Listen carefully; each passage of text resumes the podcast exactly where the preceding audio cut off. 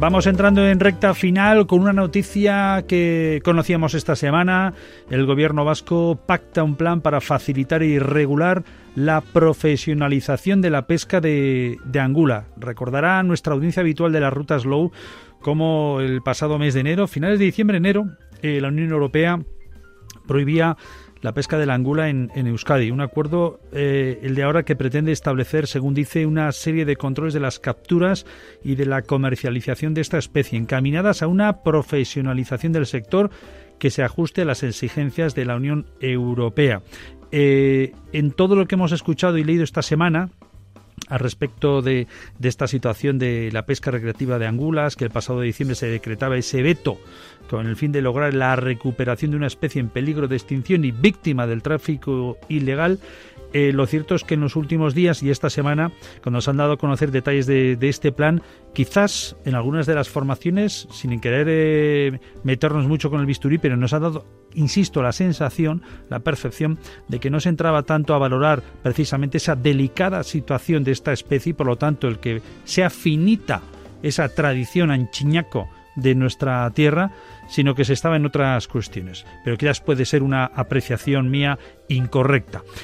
Rafa Beristain, de Mutriku Natur Taldea, como siempre, un placer tenerte. Arratsaldeon, buenas tardes.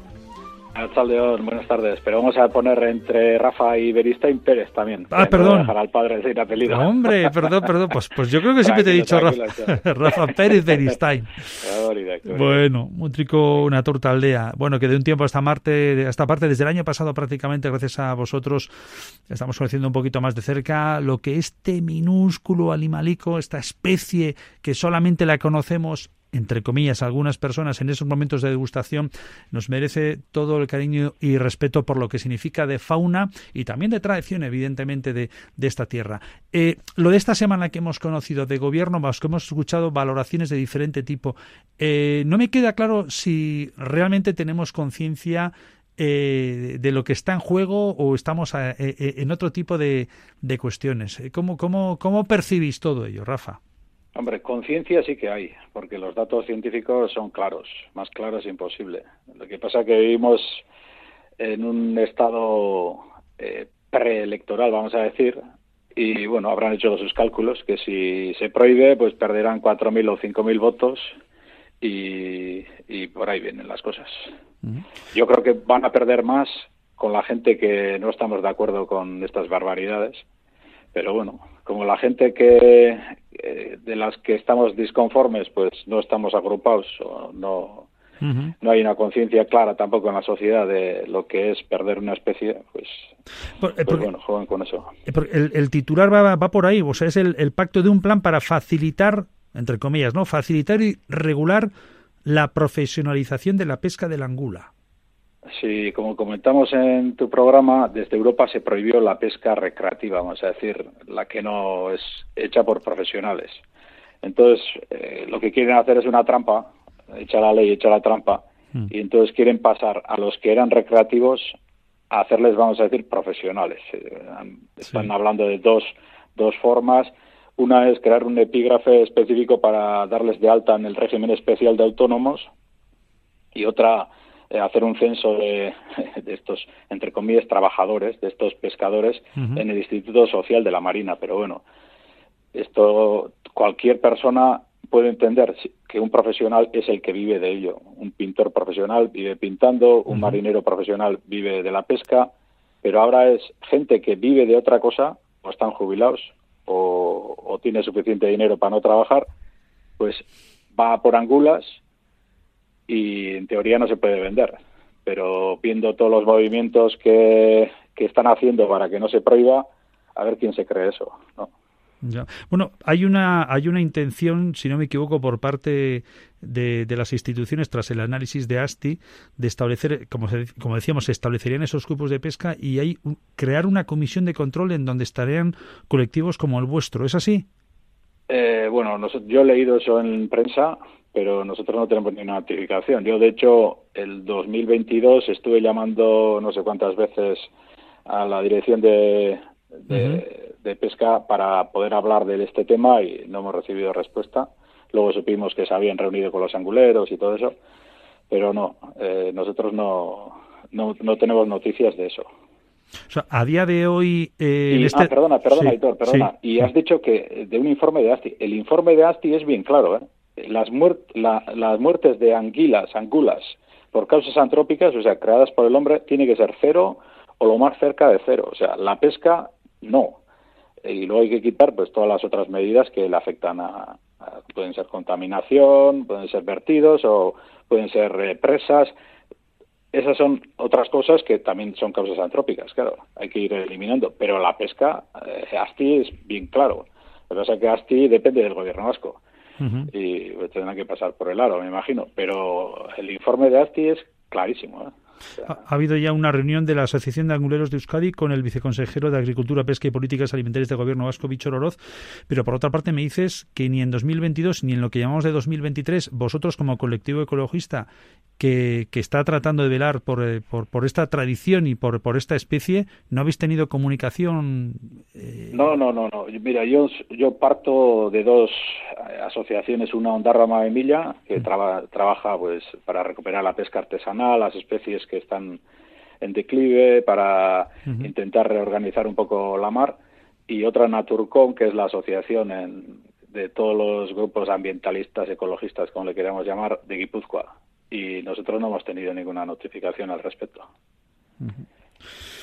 Bueno, por lo tanto, Ana, ¿en qué situación estaríamos en las próximas fechas a la espera de que este plan se pusiera en marcha? ¿Va a haber reunión, entiendo, con vosotros, con colectivos como el vuestro?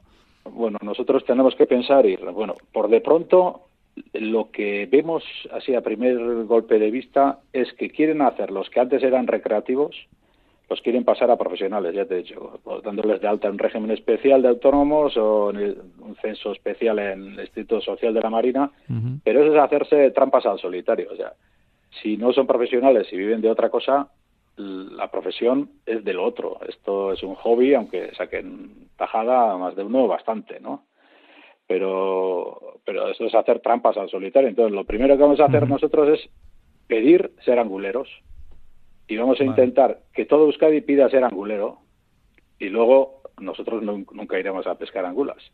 Pero por lo menos los 700 estos privilegiados, esta red clientelar que tiene el gobierno vasco, que les quieren hacer profesionales, pues como bien público que es la angula, todo el mundo tiene el mismo derecho a pescarla. Uh-huh. Entonces, si somos 5.000 personas o 10.000 o ojalá seamos 50.000 que pidamos la licencia de pesca, pues menos probabilidades tendrán estos 700 de que les toque, ¿no? Entonces, lo primero que tenemos que hacer es unirnos la gente y decir, basta, hasta que se recupere, no se puede pescar. Bueno. Que podemos vivir perfectamente sin eso, ¿no? Sí, desde luego. Sí, desde luego. Lo que sí vamos a hacer, yo creo que lo que nos toca como medio de comunicación, además en la radio pública vasca, es preguntar al gobierno vasco por qué no ha tenido todavía una comunicación directa con vosotros, o si la va a tener, que igual nos equivocamos y está dentro de la agenda para los próximos días, lo cual sería una agradable sorpresa. La ley ahora obliga en muchos trámites a que tiene que haber un proceso de participación pública, pero claro, uh-huh. eso es un mero trámite, ¿no? Casi todas las veces es un mero trámite. Bueno. Y han llegado a un acuerdo con los anguleros. Por mucho que digamos nosotros que no se pesque, que está en peligro de extinción, no van a hacernos caso. Lo único que podemos incidir es en eso, pues cómo se van a repartir las licencias, porque esto, claro, o es por sorteo o es de forma clientelar, eso hay que cumplir la ley y ahí sí que lo van a tener más difícil. Bueno, otra cosa es denunciarlo a Europa y decir, oye, os están haciendo trampa, que estos viven de otra cosa, ¿no? Uh-huh. Entonces ahora en Europa, gracias a Dios, por fin han sacado una ley, vamos a decir, que era para proteger a los que delatan cosas de estas, pueden ser económicas, medioambientales, lo que sea. Y el Estado ya lo ha transcrito a su legislación. Uh-huh. Y entonces, bueno, pues cualquier pescatero, restaurante... Cualquier persona que vea, ostras, pues a este sitio llegan coches y de aquí luego sale otro coche con esta marca y lo va a vender a Francia. Cualquier esa información, uh-huh. pues será súper interesante para... Pues yo recomiendo que se llama Seprona, la que más confianza nos da. Uh-huh. Sí, porque con los demás pues hemos uh-huh. perdido confianza. Uh-huh. Y entonces que se llame Seprona y se les comunique. Y entonces... esta forma de delatar, pues ya que antes tenías que dar el nombre y tenías que decir quién eras y eso. Bueno, pues ahora se va a hacer eso de una manera más resguardada, ¿no? O sea, decir.